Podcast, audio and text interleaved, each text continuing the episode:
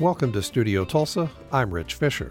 The Tulsa Symphony will present a program of operatic favorites tomorrow evening at the Performing Arts Center, which will feature scenes from The Barber of Seville, Rigoletto, Pagliacci, along with music from Carmen and Cavalleria Rusticana, along with single arias.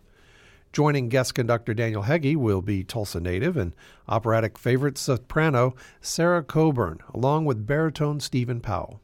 We'll hear from both singers today. Since his professional debut in 1993, Stephen Powell has maintained a steady schedule of engagements and performances with America's top opera companies, from the Metropolitan Opera and the New York City Opera to San Francisco, Seattle, Lyric Opera, Chicago, and more. He's also sung works with nearly all of the country's major orchestras, but he's never sang in Tulsa until now. This season, he sung Germont in La Traviata with Opera Hong Kong, a Rigoletto in Denver, another Rigoletto coming up with the Pacific Symphony, and he'll sing Mendelssohn's Elijah with the Bucks County Choral Society. He joins us today on Studio Tulsa. Stephen Powell, it's such a pleasure to speak with you. Thanks very much for joining us. And my pleasure to be here. In a program like this, you're singing pieces that range from uh, Rigoletto arias to Billy Bigelow's soliloquy and Richard Rodgers' Carousel. And these are vocal pieces I am sure you know quite well, but are there challenges, though, in shifting gears, so, so to speak, so quickly in a program like this? Yes, actually, there are. Uh, you mentioned the Rigoletto, which is uh, one of the bigger roles that I sing. Um, so the Cortigiani aria is a typical Verdi baritone aria, obviously one of the most famous. And it uh, requires a lot of energy, a lot of you know body uh, core engagement to be able to sing through that with the type of characterization that's necessary. So when I say big, that's kind of what I mean. Is that it's not that you don't give your all regardless of what you sing, but uh, in those types of arias and those roles, which I often do half of that aria on my knees because I'm begging for the Cortigiani to, you know, give back my daughter. So there's a lot of um, demands on the singer in that particular aria. And then we go right into the duet with uh, Gilda when Sarah comes on, and that's also a really big one. So going from that to Billy Bigelow, I mean, it has its challenges, but it's more of a stylistic thing. You know, Billy Bigelow in Carousel is not necessarily a difficult thing to sing technically um, but it requires a lot of character, a lot of understanding of delivery of text. And it is a classical, if you will, Broadway piece. So it needs to be sung fully, uh, but also acted with the voice in a way that's uh, appropriate for the style. So that requires a little bit of a shift in my mind and not necessarily a vocal or technical shift, but just uh, an understanding of what's required. Um, and then we have the duet in Barber uh, by Rossini, which is a completely different Fach, really, for me. That's a lyric baritone. I'm, and I used to sing the role of Figaro in Rossini's um, Barber Seville, uh, but I haven't done it in a long time. So switching back to that rep um, with the coloratura and the lighter um, elements of that type of music is also challenged not only physically and, and vocally, but also stylistically. So I'm actually looking forward to the challenge of doing those different styles all in one concert. Can you give us a sense of the differences between singing a lyric baritone role and then your more, I guess, uh, weighty uh, Verdi uh, baritone role, or something from the later Romantic period? Yes. So, for instance, the Figaro in uh, Il Barbiere di, di Sevilla, um, it's um, a bel canto role, which in a lyric baritone rep means a little bit lighter voice, a little bit more movement that's required there are a lot of 16th note passages that require flexibility and a lot of technical prowess really to really sing correctly. And so you can't sing it in the heavy type of style or the weight that you would give to a verdi role for instance. And the verdi role requires a voice to simply be able to sing that. You can't really push your voice into that rep. You either come to it or you don't. So um, i was fortunate that my voice matured and progressed towards the Verdi repertoire. So I could I can do Rigoletto and um, you know Falstaff and Otello and, and, things of that nature. So the difference is really the the vocal type, which you just are or you aren't in a way, uh, and the stylistic knowledge and the ability, technical ability to use your voice properly for each style. Uh, Rigoletto is one of your signature roles. I know you're going to be doing some Rigolettos uh, in the coming months. He's an interesting character, and I was wondering how he speaks to you. And you've done this role many times. In contemporary times, Rigoletto can be pretty hard to understand. What is the continued attraction of the character as well as the singing role uh, for you? Well, I'm a father, so I, I, I have two sons. I don't have a daughter, but I can certainly relate to trying to keep your children safe uh, in all situations, and then the grief and terror he feels when he was unable to do that. And he's also, uh, you know, the, the kind of person he is. Uh, this is the only kind of job he can get. I mean, he is ostracized in society. So being a jester, you know, a, a fellow with uh, a humpback, you know, he's really has no choice but to do what he's doing uh, to survive. So he's in a terrible predicament uh, and trying to not only survive for himself, but take care of his daughter and keep her safe in a world where women are certainly not treated properly or valued. So um, bringing it into the 21st century, honestly, and I'm sorry to say this, but there are situations where not exactly a jester with a duke, but a power struggle amongst people's um, that exists in our world in unscrupulous and illegal ways that people are taken and used, and it's difficult to keep them safe. Uh, so I don't think it's really uh, a story for the other ages. It's mm-hmm. it's for the ages, and unfortunately, it still speaks to how human beings are treating one another uh, even today. So the characters may be different, the situation slightly different, but it still exists. So I can garner those forces in my knowledge as a father to bring to the role, but I also have to compartmentalize because I, if I think about it too much, I, I can't really do the singing part. You know, I have to portray the the anguish in my voice, but keep my body steady and in control to support what it takes to do that. I guess that's the the challenge in, in singing opera and the dramatic part can't take so much precedence that you forget about producing the sound that you have to do. Right, exactly. Um, and you know that that makes it a very difficult thing for opera singers um, to be able to be free with their bodies enough to characterize the character and act uh, as actors are free to do when they're doing straight drama, but maintain the physical structure of your voice uh, inside your body um, to be able to produce the sounds that are, required. The other thing is we're not mic'd, so we can't turn up stage or turn off stage. We have to always be facing out to be heard and to be and to carry over the orchestra. So there are some physical restrictions on what we can and can't do in a sense, uh, where is if you're wearing a head mic in a Broadway show or no mic at all when you're doing a, a straight theater piece, we have to uh, maintain that structure physically while at the same time trying to uh, you know give a freedom in our body that that makes it believable that we're the characters that we're playing. So it's challenging. That's what i love about this uh, profession is that it's the highest kind of challenge for me anyway to be able to do all the things i just mentioned You've had a really wonderful career, 30 years, and it's still going strong. What I'm interested in is you've sung virtually everywhere in the United States, but I don't think you've ever sung in Tulsa before. no, I've never sung in Tulsa. You know, some some cities, for whatever reason, they don't get on the calendar for you know conflicts or seasons go by where they don't program something for a baritone and then something does come up and you say sorry i have a conflict i can't do it and then another three years go by. So you know that, that's the kind of thing i think that's happened here with tulsa. So I'm, I'm really delighted and happy to be coming there for the first time. One thing i noticed about your work is you tend to sing your roles in bunches. If you sing a rigoletto you sing a couple of rigolettos pretty close to uh, Germonts uh, sort of a number in a row or at least that's how it shows on your uh, CV that uh, you tend to like to do that. Is that something you like to do to sing, sort of get in the, the habit of singing this role and sort of inhabiting it for a while?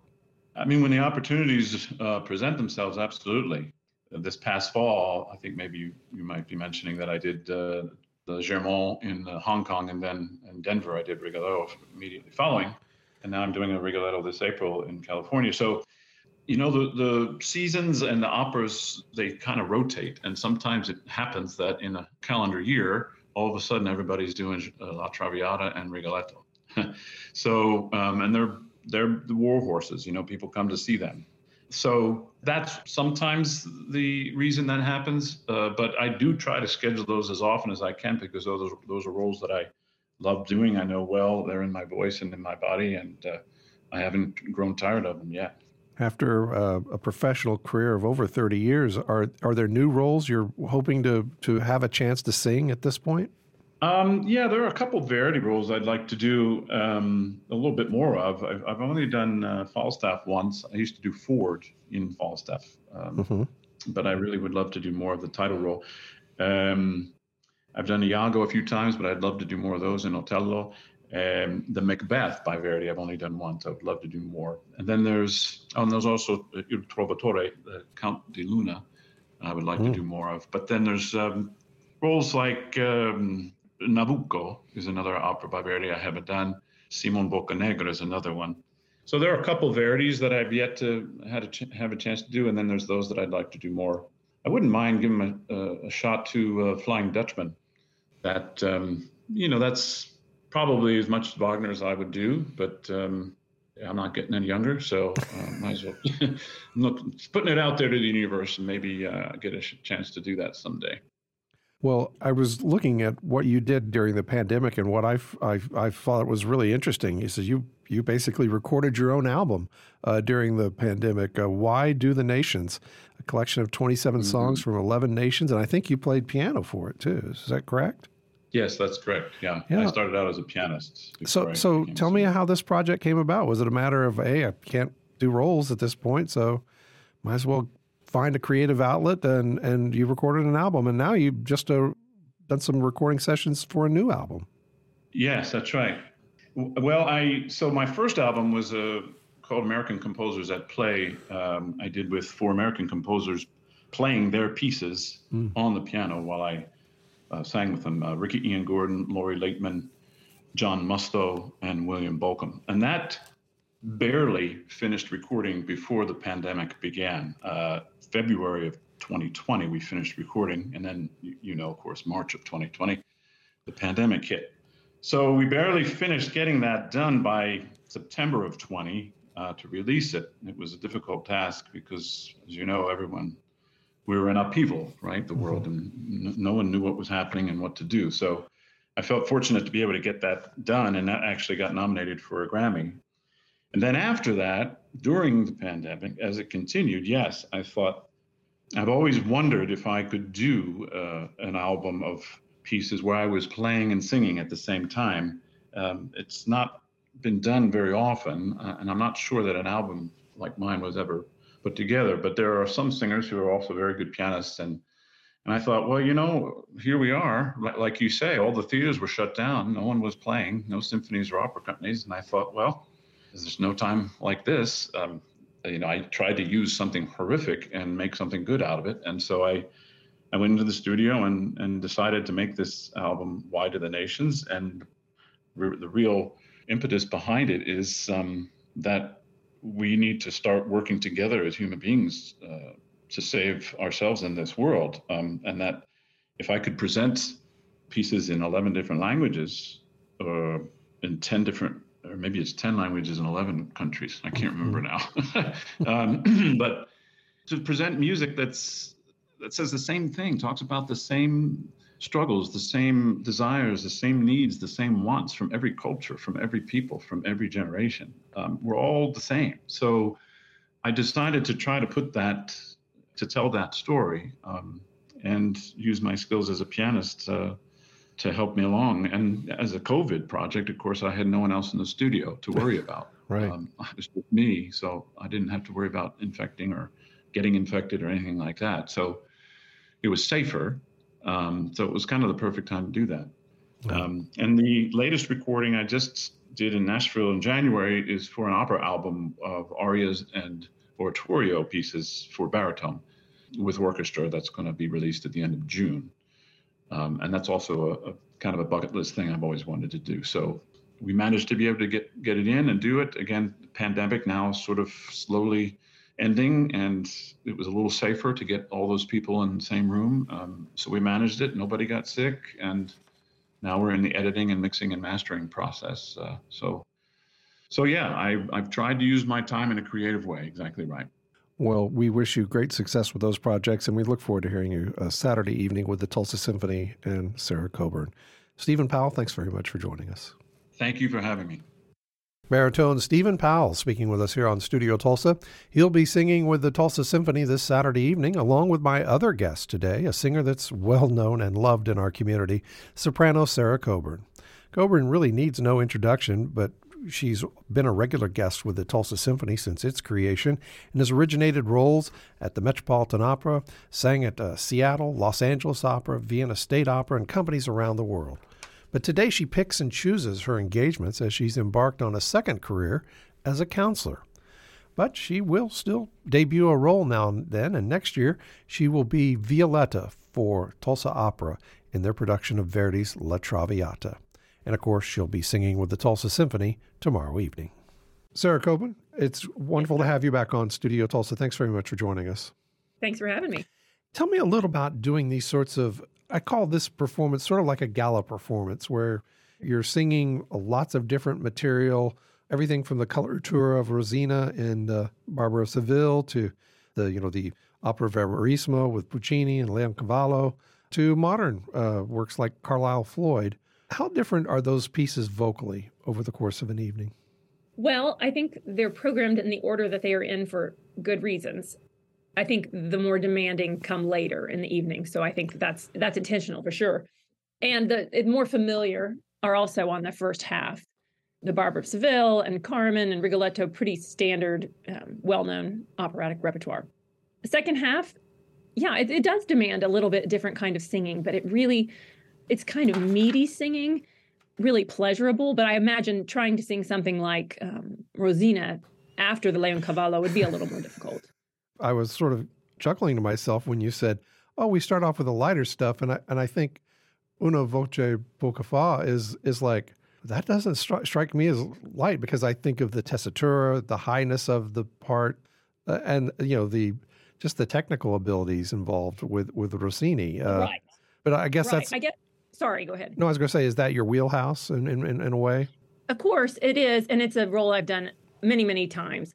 Um, when I said light, I, it's more about the texture and the the thickness of this the orchestra that I'll be having to compete with and sing against. So in that bel canto repertoire, you have a lot less weight coming at you from the orchestra, so that you don't have that competition or the need to really dig in and uh, sing as fully. So in terms of what it requires with vocal heft, it's lighter on the first half. Yes, of course, Rossini takes a lot of technical prowess and agility to be honest, if you're singing correctly, any of that repertoire, you should be able to start over at the end of the night and do it all again. well, That's know, really what I believe about it. Well, I'm sure you know all these arias very, very well. Have you sung all of these roles associated with these arias? No. So the first half is my old standby standard repertoire that I've done a lot, and um, the second half, no. And it's stuff that I'm, you know, more interested in now. I'm mm-hmm. 45, life experience and life itself can contribute to a little bit different timbre in the voice and weight and ability to sing into the voice a little bit more. So I, it's really fun to explore this repertoire and just to see what it might feel like. But I love it. I mean, I've, I've never sung any of these particular roles that are on the second half. I'd like to. That's very hard for me to believe that you've never sang a Mimi uh, by uh, La Boheme no. because that's sort of we think of sopranos as just that's sort of like you know, about the time your your voice is becoming mature, you sing a Mimi, but that didn't happen for you. No, no, no, but not really with my repertoire. They there's a big kind of a fence you put around your your rep that keeps you safe. If you're singing things like Donizetti and Bellini, you really have to be careful not to dig in and, and go full lyric too quickly. And you've I mean, there are voices that you hear who do go that direction too soon and you can't really go back. Mm. If you've jumped into that heavier repertoire too early in your career. Well, where are you on your own arc? It sounds like I mean, it sounds like we'll this... see. We'll see if I get a wobble after Saturday night. I hope not. well, is this? It sounds like these are roles you're you feel like your voice is ready to tackle. Maybe. Yes, absolutely. Part of it is because I am physically ready for it, and I think my my voice has the weight for it. But I also don't care. Is that a terrible thing to say? I'm ready to try it because I'm, you know, I'm in my mid 40s. I don't need to worry about singing Lucia over and over again. Maybe Juliet, but maybe not. I, you know, how long can you play 16 years old? so I don't know. I have other things going on in my life. So it doesn't, I don't have that fear that I might have had if I were still working all year long and traveling and worrying about whether or not this might be a, a risky choice. I am still smart with my voice, but I, I think that you know when you know when something's correct and it's the right time for it. Like Traviata, for example, that we'll do here next season at the opera. I'm so glad that I waited until the age I am now to tackle it. Even from an emotional standpoint, just having life experience under your belt can really inform how you inhabit a character. That's not too cliche to say. You know, uh, one of the challenges of doing a night like this is trying to inhabit a character for just a short amount of time, uh, the time of an aria. How do you balance mm-hmm. that? How do you balance that? Well, with the practice of of doing this year after year, it, it's really actually an exercise in fun. Just to pretend to be someone else for a moment. And if you've done the role many times, you can put yourself right back into how you feel when you're in the moment of the actual role. So for the roles that I haven't done, it's a little bit more of a challenge to put myself in a in a place in a mind space that says this is where I am in the middle of the the course of an evening singing a role when I haven't done it yet. But on the first half, for example, the Rosina we have, you know, Una voce poco fa, followed by Dunque io son, which is what follows it immediately in the opera. So we have a pretty big chunk there, like 15 minutes of the Barber of Seville, where we inhabit those characters. So when it's a larger um, section like that, it's more like we're doing a, a scene. Um, same with the Rigoletto.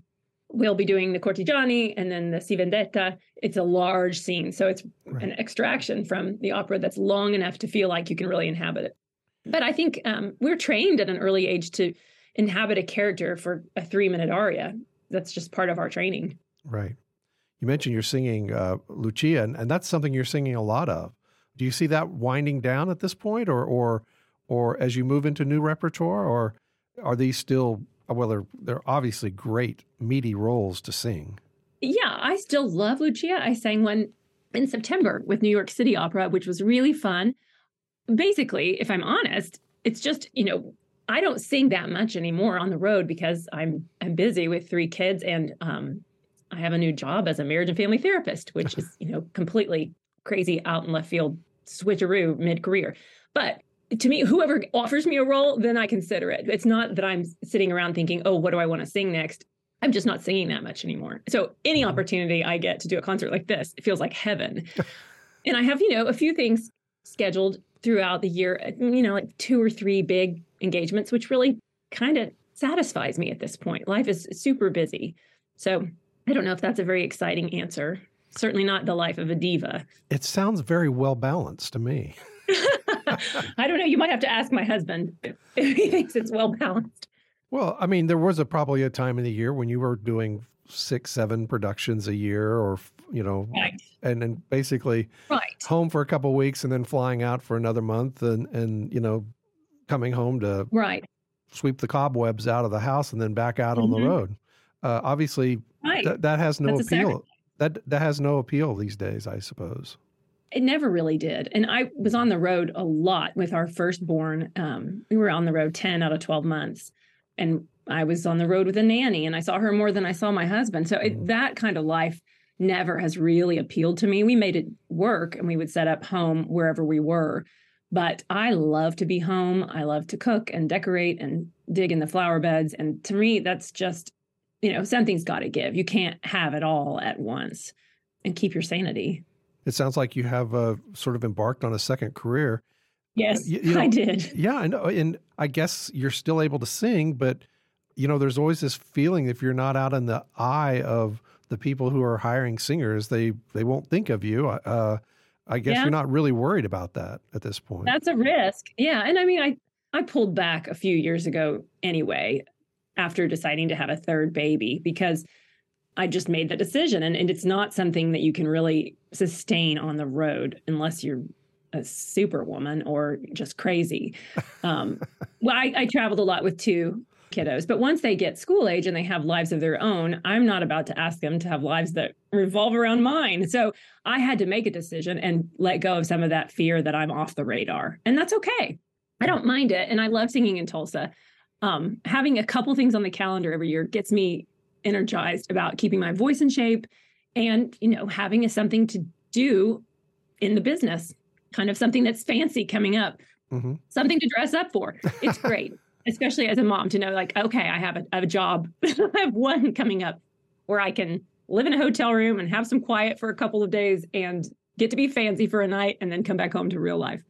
You were talking about the program and the, the fact that in the first half, these are roles you've sung quite a bit. In the second yeah. half, these are roles that you haven't sung. Uh, mm-hmm. Usually, the Tulsa Symphony sort of pick the material and say, "Here's what we'd like to do." I assume with a singer, you have a lot more say in what you're going to be singing. Was there something on the program that you said, "You know, I really want to do this"? All of it. All Keith of it. gave me freedom from the beginning. Yeah, we got to plan it, and he let me make decisions from the beginning about it. And it was really a total blast to get to put this together. And Stephen Powell is a spectacular colleague and a wonderful singer. So it's luxury to me to be able to do these scenes. And a duet recital like this is not, it's low pressure. It's not, the whole night does not revolve around your high notes and whether or not you hit them beautifully. So I think it's fabulous. Um, the repertoire is great. It's uh, recognizable tunes and some newer ones that people might not know, but most of it's pretty famous stuff. And none of it's really out there or obscure or atonal. So it's going to be a night of really beautiful music. I was thinking of the Carlisle Floyd, for example, Susanna. Oh, yeah. You know, that's a popular opera when it's done, but it's just not done that often. Right. It's fabulous. Yeah. It's beautiful music. Really heart wrenching. Well, uh, we're looking forward to the the appearance uh, uh, this Saturday night, and I know that uh, you encouraged the symphony to reach out to Stephen Powell. Is there something about your chemistry when you're singing together that's really outstanding? Um, he is just a fabulous singer. And yes, he's a great colleague and a good friend. He and I have done um, Rigoletto. We did Rigoletto together at Cincinnati Opera, and we've sung uh, Puritani together in Washington. Um, and now I can't remember if anything else, but I just admire his singing and his stage presence. And I think he's wonderful, like a strong partner for a concert like this. So I just, I thought, let's, let's ask him. And he was available, thankfully. And so we're going to have a lot of fun.